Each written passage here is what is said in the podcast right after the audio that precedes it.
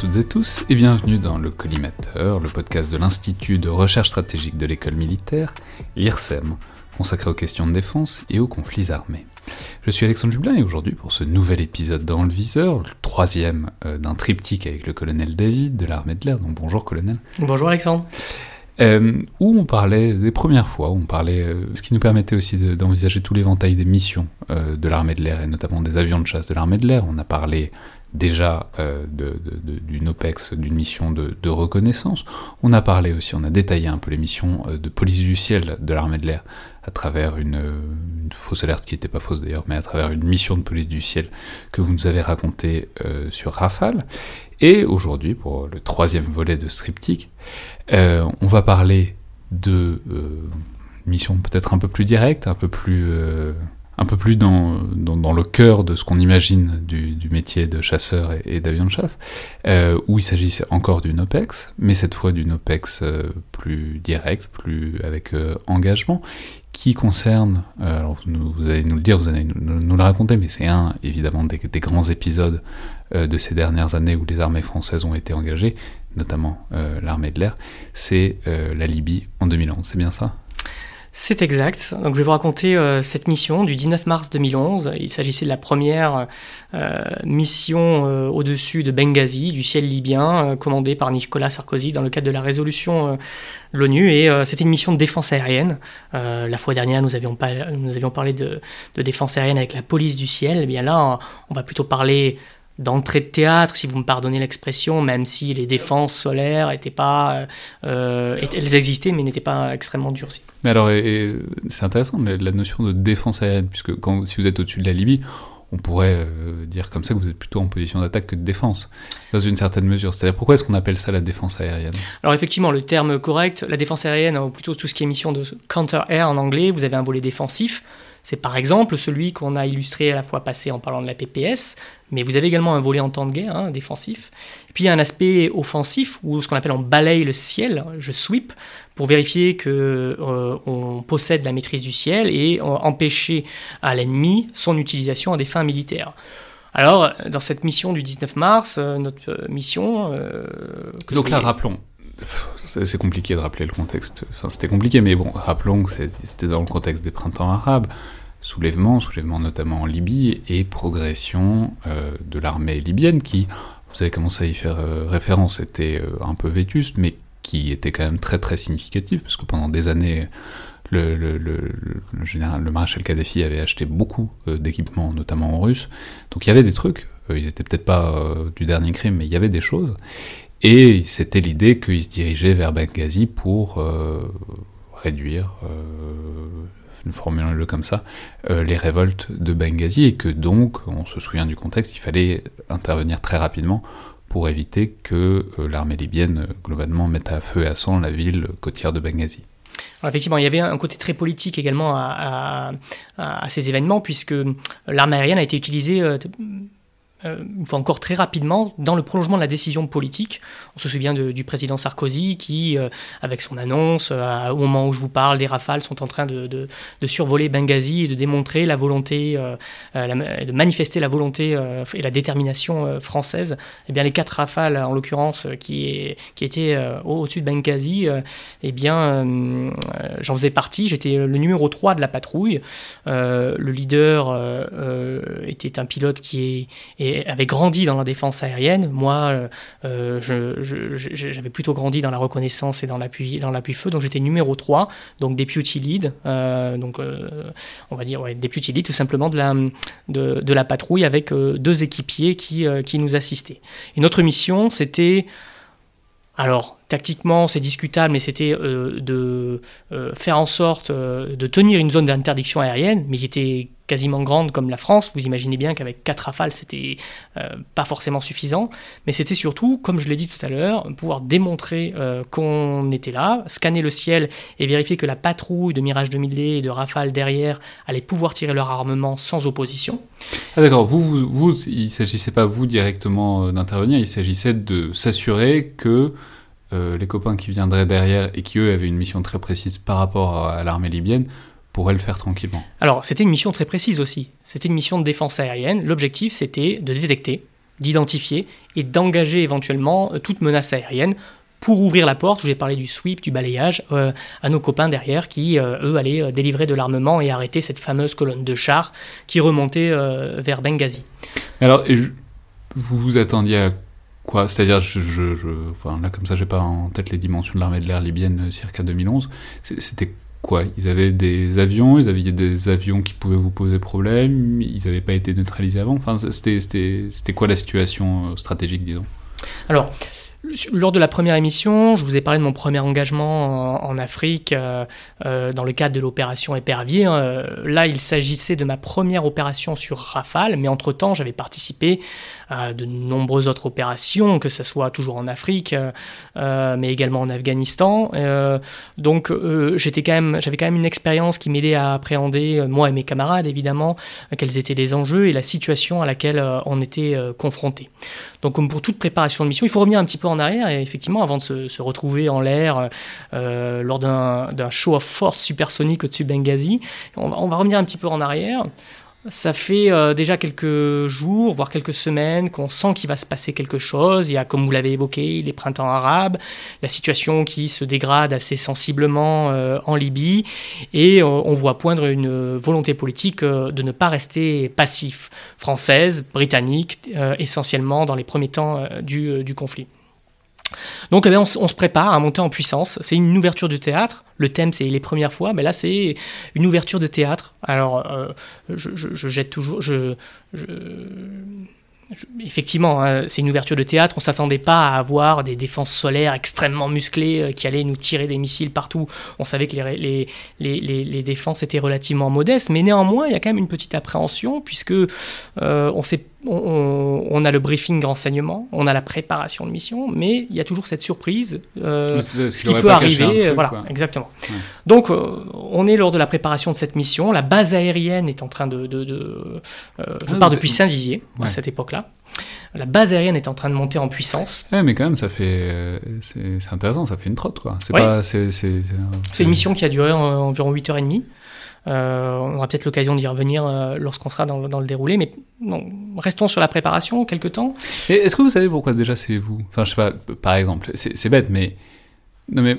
Il y a vous, vous, et puis il y a vous, euh, armée de l'air, par exemple. Mm. C'est bête, mais la France a un porte-avions qui est de temps en temps en Méditerranée, qui pourrait par exemple rapprocher des rafales euh, un peu plus proche de, la Libye que euh, vous qui partez de Saint-Dizier, alors même s'il y a d'autres bases, mais il, y aurait, pu y avoir des gens qui partent de Mont-de-Marsan, ou d'ailleurs, ça aurait déjà été plus proche. Mais pourquoi vous, pourquoi Saint-Dizier, pourquoi l'armée de l'air? Alors, à l'époque, de mémoire, le porte-avions n'était pas disponible, euh, ou n'était pas en position pour créer des effets dans le temps suffisamment réactif pour répondre aux objectifs politiques. Donc, c'était forcément une mission qui allait être confiée à l'armée de l'air. Et toujours à l'époque, il n'y avait qu'un seul escadron de Rafale, euh, un et demi on va dire, puisque l'escadron de dissuasion nucléaire était en train de monter en puissance. Euh, et donc forcément, euh, l'armée de l'air allait engager son fleuron, allait engager le Rafale, ses Rafales, puisque ce, même jour, il y a eu cette mission de défense aérienne que je viens de mentionner, mais il y a eu également une mission d'assaut et une mission de reconnaissance. le long des côtes du golfe de Sirte en Libye. Donc, à la fois défense aérienne, on s'assure la, supériorité de la troisième dimension, à la fois assaut, parce qu'il y a des, dans la vague suivante, il va y avoir des rafales, et en même temps reconnaissance de, il y a des rafales qui vont passer pour voir, euh, pour voir ce que les Libyens cache, mais en tout cas, euh, c'est ce qui est en place euh, le long des côtes euh, libyennes. Effectivement, il y avait déjà eu des missions de renseignement avant le 19 mars, mais jamais à l'intérieur de la zone de responsabilité de vol libyenne, et jamais aussi près des côtes, en restant à distance. D'ailleurs, ces premières missions avaient été effectuées par les Mirage F1 CR, etc., etc.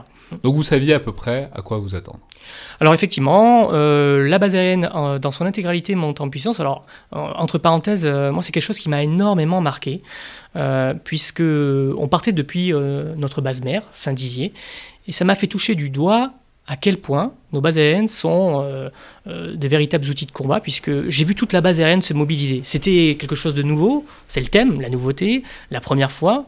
Et euh, tous les services administratifs, de soutien, euh, mécaniciens se sont mobilisés pour nous aider parce que pendant plusieurs jours, bah, c'était l'effervescence sur la base aérienne. Les mécaniciens changeaient plusieurs fois la configuration des avions puisque les ordres pouvaient, être, euh, pouvaient changer au fil du temps. quelle allait être la première mission? Est-ce que ça allait vraiment être une mission de défense aérienne, une mission d'appui-feu? On ne savait pas trop, donc il y a eu beaucoup de changements de configuration. Euh, on restait euh, sur des horaires extrêmement étendus sur, sur la base et on a vu euh, toute, toute la base aérienne eh bien, nous apporter un, soutien visible et efficace. Et j'en veux pour preuve lorsque, après le briefing, les quatre avions ont mis en route, ont roulé pour aller s'aligner et décoller en vue d'effectuer la mission, j'ai ce souvenir du personnel de la base aérienne qui n'avait pas forcément à voir avec les escadrons, le long du taxiway, qui nous saluait, qui disait allez-y, euh, une, forme, une forme d'encouragement en disant on, compte sur vous, ce n'est pas les quatre rafales euh, qui vont être déployées là-bas, mais c'est bien la base aérienne de Saint-Dizier qui, est déployée, et on en est fiers. Donc il y avait une sorte de fierté collective euh, finalement, et on l'a ressenti nous, à l'intérieur de notre cockpit, et c'est quelque chose qui m'a beaucoup marqué dans cette aventure que je suis en train de vous relater. Donc on décolle, alors on sait effectivement que partiellement à quoi, à quoi s'attendre, on a été préparé, j'insiste, mais on a toujours cette part de contingent, cette part d'aléatoire, et, on, est prêt à y faire face. Donc c'est une mission relativement longue, puisqu'avant qu'on soit euh, dans la zone d'intérêt, il se passe de mémoire quelque chose comme environ 3h30, 4h, en plusieurs ravitaillements qui nous amènent sur la zone. Euh, et enfin, on arrive euh, dans, le golfe, dans le golfe de Sirte, puis euh, dans la région de Benghazi euh, pour effectuer la mission. Donc là, on est un élément à quatre avions et puis on va se séparer en 2 plus 2 pour assurer une détection permanente, identifier et éventuellement engager. Alors, il s'avère que... Mais identifier et engager quoi? Des avions ennemis Des avions ennemis des qui n'étaient pas censés décoller. On devait également effectivement ramener. Euh, Attendez, c'est intéressant ça. C'est-à-dire, il y a des avions ennemis. On sait qu'il y a des avions. Mais comment est-ce que vous savez qu'ils vont pas décoller? Alors, Justement, c'est tout. Euh, la France a décrété cette zone d'interdiction aérienne. Bon, c'est une volonté française euh, de concert avec les Britanniques. Dans le cas de la résolution. Dans le cas de la résolution, l'ennemi n'est pas obligé de la respecter. Donc, on s'attend. Et c'est quoi Il a quoi comme euh, avion, l'ennemi? Alors, il a plusieurs types d'avions. Il a d'ailleurs des, des, Mirage F1 qui, avaient, qui lui avaient été vendus à, Kadhafi à, l'époque. Mais l'essentiel de son parc, l'essentiel de son parc est, est constitué d'avions russes, des Sukhoi, mais dont euh, l'état de marche est tout sauf garanti. Euh, voilà, les, ils souffrent d'un manque de pièces de rechange, d'un défaut de, de, soutien, donc euh, on sait que la disponibilité est très mauvaise de ces appareils. Donc, on ne s'attend pas à avoir. Même pour les Mirages, vous ne leur vendiez pas forcément des pièces de rechange tous les jours, du coup. C'est possible. Donc, on ne s'attendait pas à avoir une opposition farouche, loin s'en faut, mais éventuellement une interception sur une bravade des forces du régime pro-Kadhafi. Donc euh, on effectue cette mission de mémoire entre 2 et 3 heures sur zone, un peu moins, ouais, 2 heures et demie sur zone, entrecoupées de ravitaillement. On assure une permanence sur zone, c'est-à-dire pendant que deux avions vont ravitailler, il y en a deux qui restent sur la zone, pour avoir une permanence de la détection. Et également une permanence donc d'un engagement éventuel. Alors lors de cette mission, euh, pour nous, euh, il ne s'est pas passé grand-chose. je retiens quand même deux points. Mais si, juste, vous avez dit c'est long c'est long. Mais alors là, pour le coup, on sent pas le temps passer, puisque comme c'est la nouveauté, c'est une entrée de théâtre, avec toutes les guillemets que je mets autour de cette expression, on est quand même extrêmement concentré, euh, pris euh, dans... Et ça vous, étiez déjà, ça vous était déjà arrivé de faire des émissions de, des missions de 8 heures, 7, Alors non, puisque sur Mirage F1, euh, il tenait pas si longtemps en vol. et c'était ma première opération sur Rafale. Alors j'en ferai des, par la suite des plus grandes. Euh, que ce soit euh, lors de l'opération Serval, euh, Barkhane ou Chamal. L'émission pouvant aller jusqu'à 8h30, 9h. voilà. Pardonnez la trivialité du truc, mais c'est curiosité peut-être bizarre, mais juste, vous, vous faites enfin je veux dire c'est pas un missile qui n'a pas exactement de toilette par exemple sur un rafale c'est tout bête hein mais enfin comment vous faites pour manger boire? Alors ça on imagine mais par, par exemple ça vous faites quoi?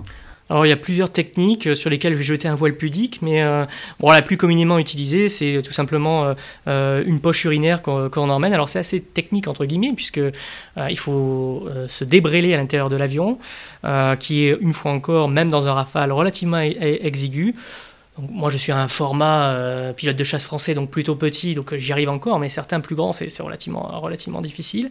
Donc il faut se contorsionner dans l'avion pour euh, bah, faire ce qu'on a à faire le plus proprement possible, et puis la mettre de côté pour la jeter une fois posée, voilà, pour répondre à, vos questions. Ouais, non, mais, bah, alors ça a l'air complètement trivial, mais en même temps, ça n'est pas forcément tant que ça, parce que c'est tout bête, mais quand on a une mission euh, à faire et qu'on a vraiment très envie d'aller aux toilettes, j'imagine que ça, ça, peut gêner la concentration. Enfin, c'est, je veux dire, le, le, les choses du corps sont pas, sont pas ah, on peut pas, totalement on peut pas, les oublier. On peut pas les oublier effectivement. Euh, et quand on a faim ou quand on a soif, on réfléchit pas pareil que quand on est. Euh, enfin, c'est ça, ça fait partie du truc, quoi. Je on part pas en mission de guerre, jamais, jamais, sans un moyen de, sans poche urinaire, sans euh, bouteille d'eau et euh, sans casse-croûte, pour parler trivialement, surtout lorsque l'émission dure plus de 7 heures, comme c'est le cas la plupart du temps depuis, depuis, depuis 2011 hein, sur, sur Rafale et sur tous les théâtres, en particulier sur...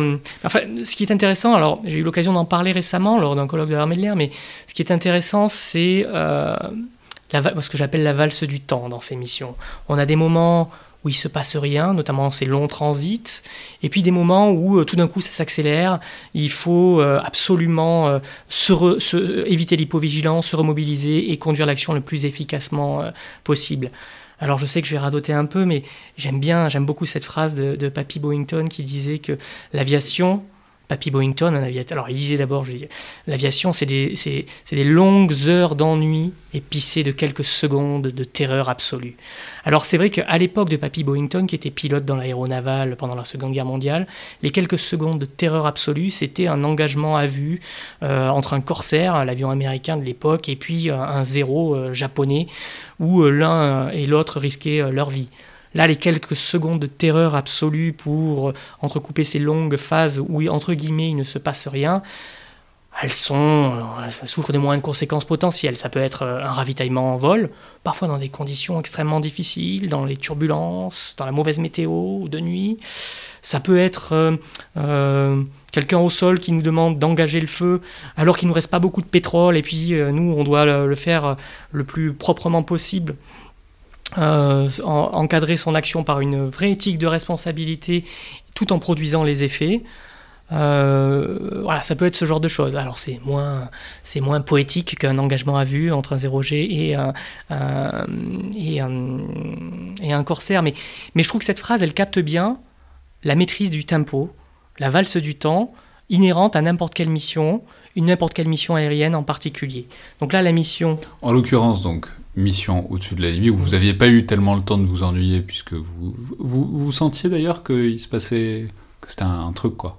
Alors oui, on, le sent. Alors une fois encore, comme je l'ai relaté lors des, premiers, des, deux premiers épisodes, euh, lorsqu'on ferme la, verrière, on est vraiment dans sa mission.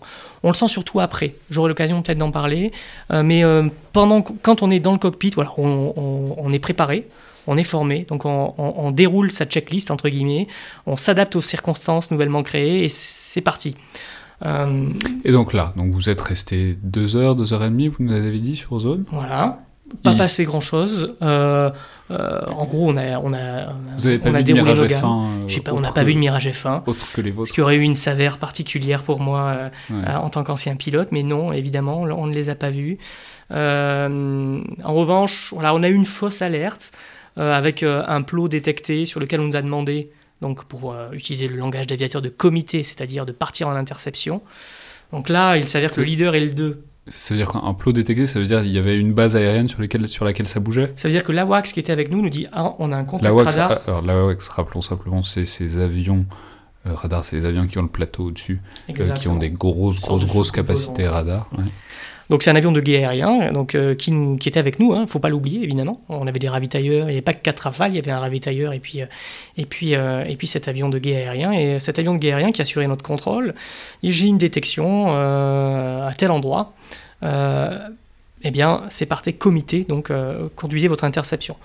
Alors là, c'est pareil, je me dis décidément, entre guillemets, et sans que ça soit malsain, j'ai de la chance, puisque c'est le leader et 2 étaient en train de ravitailler, donc il y avait le 3 et 4 de la patrouille qui étaient disponibles pour effectuer cette, euh, cette interception. Il s'est avéré que très rapidement, c'est-à-dire en moins d'une minute, on te dit que c'était une fausse détection et en fait il s'était rien passé. Donc c'était le petit piment au milieu de ces phases d'attente, ingrate mais néanmoins nécessaire. Mais alors vous nous avez dit donc vous faisiez la défense aérienne, l'ouverture de théâtre pour que les copains derrière puissent faire ce qu'ils avaient à faire, c'est-à-dire à savoir attaquer la colonne de blindés kadhafistes qui allait vers Benghazi. Donc ça ils l'ont fait pendant vos deux heures et demie sur place? Alors, pas tout à fait. Ils l'ont fait juste après, en compagnie d'autres avions de défense aérienne. C'est-à-dire que nous, il y avait deux aspects. Il y avait l'aspect tactique discutable, à savoir donc tenir cette zone d'interdiction aérienne. Je dis discutable parce qu'à 4, c'est relativement illusoire. Mais il y avait surtout l'aspect politique. C'était montrer qu'on était là. Et cette manifestation euh, euh, politique, elle. Euh, enfin plutôt cette, cette, volonté politique, elle s'est démontrée par, à la fin de notre créneau, un passage au-dessus de Benghazi en supersonique pour dire à tout le monde oui, la France est là et la suite arrive. Euh, et la suite est arrivée avec d'autres avions de défense aérienne qui étaient des Mirage 2000-5 qui euh, ont euh, offert l'escorte ou la protection aux avions d'assaut qui suivaient. Donc du coup, vous, vous l'avez pas vu? Ah non, je ne l'ai pas vu, mais lorsque la mission s'est terminée, nous nous sommes posés non pas à Saint-Dizier, puisqu'on nous a demandé d'étendre notre créneau d'effort sur zone, donc on n'avait plus suffisamment de pétrole, nonobstant la présence du ravitailleur, et donc euh, eh il a fallu se poser plus près sur notre porte-avions naturel qui est la Corse, et euh, duquel ensuite ont été euh, conduites les opérations avant qu'elles ne migrent à Sigonella en Sicile. Donc on s'est posé en Corse, et là c'est là où, une fois qu'on ouvre la, verrière, on a d'abord le, sentiment d'avoir fait correctement son travail, et une fois encore, sans que ça soit malsain et euh, tout en mettant en exergue cette ambiguïté du métier de soldat, c'est-à-dire faire la guerre sans l'aimer, on a quand même ce sentiment de fierté, de dire waouh, j'ai participé à euh, une mission euh, entre guillemets euh, historique. La première, euh, le, 19 mars 2011, la première avec des gens que, j'apprécie, que, que j'aime même, euh, pour ouvrir un théâtre. Et c'est quelque chose qui a une saveur particulière et qu'on garde effectivement dans un coin de sa tête lorsqu'on quitte le, le, milieu, le milieu opérationnel. Alors, et, ceux, qui ont fait l'assaut après, ils sont revenus, ils sont venus en Corse aussi avec vous? Alors de mémoire, euh, me semble, il me semble que oui, ils sont revenus en Corse, mais j'ai un petit doute. Euh, je, crois qu'ils sont rentrés à Saint-Dizier aussi, quand même, de leur côté. Ouais, mais donc la, question c'est est-ce que vous vous réunissez à tous ceux qui étaient dans le ciel euh, ce jour-là? Vous voyez, à un moment, pas pour débriefer ou même pas que pour débriefer, pour un truc éventuellement de convivialité, de, de genre ce moment qu'on a partagé ensemble, ce truc qui est en plus relativement... Bien sûr, lorsque la mission est terminée, qu'on est en transit-retour, euh, qu'on a effectué son dernier ravitaillement en transit-retour vers la base aérienne de Solenzara, on se rassemble, on se rassemble à quatre avions, on, s'échange quelques mots euh, de complicité, et puis c'est là où effectivement la, la n'est pas encore ouverte puisqu'on est en vol, mais on, est déjà, on commence déjà à être un petit peu fier de ce, de, ce qu'on a fait, tout en mesurant les limites, mais on est quand même fier de, ce que l'armée de l'air était capable de, mettre en place, et on en parle au sol aussi. Oui, c'est ça, c'est, j'allais dire après, pas vous faites un pot, mais pourquoi pas d'ailleurs, enfin, ou un repas ou un truc de euh, voilà, on était tous dans le ciel à ce moment-là en, même temps. Euh, c'est bien de se, voir et d'en parler ensemble, quoi. Oui, alors déjà, on est accueilli par euh, le, tout un détachement qui nous regarde un petit peu les yeux écarquillés parce que du fait de la spécificité, de la singularité de, cette mission. Donc on échange beaucoup avec eux, on se retrouve euh, euh, entre membres de la patrouille, avec nos mécaniciens également qui nous avaient fait partir, enfin surtout du moins ceux qui nous font revenir puisque ceux qui nous avaient fait partir sont restés à Saint-Dizier et puis on s'échange quelques mots. Alors on n'a pas le temps tant que ça euh, de célébrer ça autour d'un pot puisque les opérations continuent et chacun d'entre nous réengagé assez rapidement euh, pour la suite des opérations. S'ensuit toute une phase où euh, de nombreuses munitions sont tirées, sont tirées pour dégrader le potentiel militaire de Kadhafi. Et c'est d'ailleurs dans ce contexte que, euh, pour moi, je, fais face à une nouvelle première. C'est la première fois que j'ouvre le feu dans le cockpit de mon Rafale, quelques jours après, pour une mission de frappe dans la profondeur sur un, un dépôt des munitions aux mains des forces de Kadhafi. Première fois que vous tiriez Eh oui. Ça fait déjà euh, 4 ans, que je suis euh, euh, dans un escadron, dans l'armée de l'air et de l'espace. J'ai participé à de nombreuses opérations, que ce soit en Afrique, en Afghanistan. Euh, et c'était la première fois que je, que je tirais, tirais de l'armement. et alors? Alors, je pense du fait que j'avais déjà, j'étais déjà fort d'une expérience, c'est pas, c'est d'abord, ce n'était pas quelque chose qui me manquait. Euh, j'ai toujours considéré que c'était très malsain d'aller absolument chercher l'action de feu pour accrocher euh, une médaille supplémentaire à sa veste. Euh, de toute façon, c'est pas vous qui décidez d'une manière générale, mais effectivement. Alors déjà, on n'a pas la main dessus. Et puis, c'est pas quelque chose qui me manquait. Je vous ai parlé lors du premier épisode de la tangibilité qu'il y avait derrière le fait de ramener du renseignement, par exemple. Alors c'était du film à l'époque. Ensuite, sur Rafale, ça a été du numérique qu'on débriefait systématiquement, mais mais c'était quelque chose de tangible. Donc je me levais pas le matin en disant zut, euh, ça fait 4 ans ou 5 ans, 6 ans que je suis dans l'armée de l'air et j'ai toujours pas tiré. Euh, loin s'en faut. En revanche, lorsqu'on m'a demandé de le faire, bah, je l'ai fait euh, de manière assez mécanique, justement, et encadré par une forte éthique de responsabilité, puisque tirer de l'armement, c'est jamais appuyer simplement sur, sur, la gâchette de tir et voir ses munitions partir, euh, comme on le ferait euh, euh, dans un jeu vidéo. On a souvent ce, mythe-là de, de l'opérateur de drone, du pilote de combat, qui est très détaché de son action du fait de la distance physique entre lui et son objectif. C'est vraiment un mythe que, que, que, j'essaie de casser au quotidien, puisqu'au contraire, chaque fois qu'on mène une action de feu, et ça a été le cas pour moi, comme pour la suite, lors de ce, de ce premier engagement, eh bien, on, déroule ce qu'on appelle les piliers du ciblage, toute une litanie de questions qui vont encadrer notre action. L'objectif que j'ai est-il de nature militaire? Est-ce que j'ai le droit de le traiter? Qui m'a donné l'autorisation de euh, traiter cet objectif? Quels sont, Comment je, vais faire pour éviter les mots superflus et pour mesurer les dommages collatéraux Et à chaque fois, on a ce, type de questions-là. Et la dernière, quel est l'armement le plus adapté euh, pour atteindre l'effet militaire en évitant justement ces, mots superflus. Donc c'est tout un processus euh, que chaque pilote de combat, euh, auquel chaque pilote de, combat répond avant d'engager le feu. Et, pourquoi Puisqu'à chaque fois, la puissance aérienne a matérialisé finalement l'avantage asymétrique sur l'adversaire. C'était le cas en Libye, là. Et donc j'aime bien également citer ce vers d'Horace, même si là encore je, radote un petit peu la force sans intelligence s'effondre sous sa propre masse. Donc, vu la force que nous avons sous les ailes, on doit absolument encadrer cette action par une éthique de responsabilité, par une intelligence dans la manière dont on déploie la force.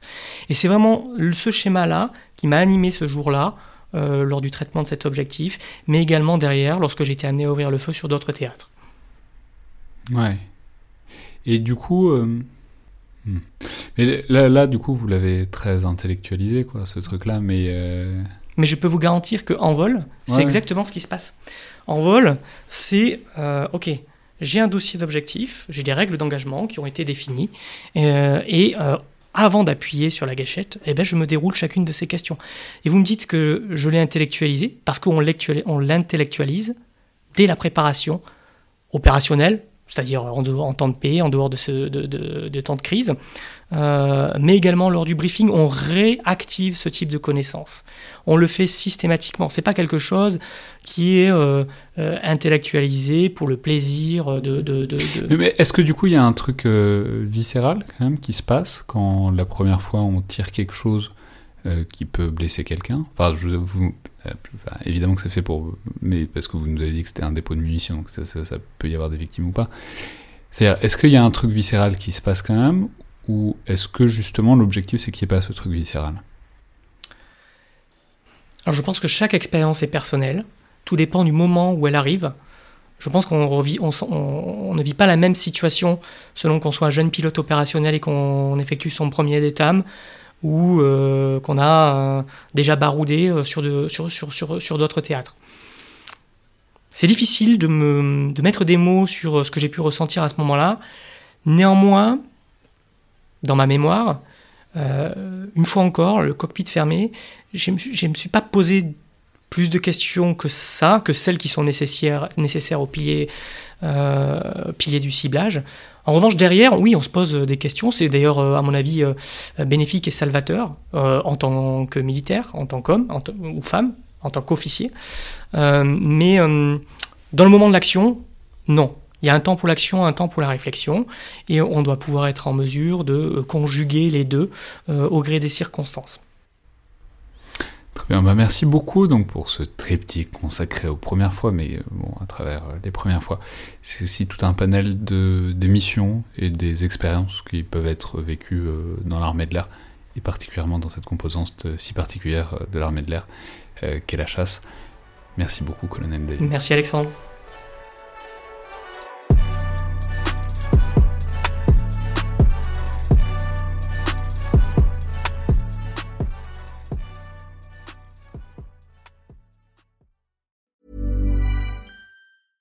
Hi, I'm Daniel, founder of Pretty Litter. Did you know cats tend to hide symptoms of sickness and pain? I learned this the hard way after losing my cat, Gingy. So I created Pretty Litter, a health monitoring litter that helps detect early signs of illness by changing colors, saving you money and potentially your cat's life. Pretty Litter is veterinarian developed, and it's the easiest way to keep tabs on your fur baby's health right at home. Go to prettylitter.com and use code ACAST for 20% off your first order and a free cat toy. Terms and conditions apply. See site for details.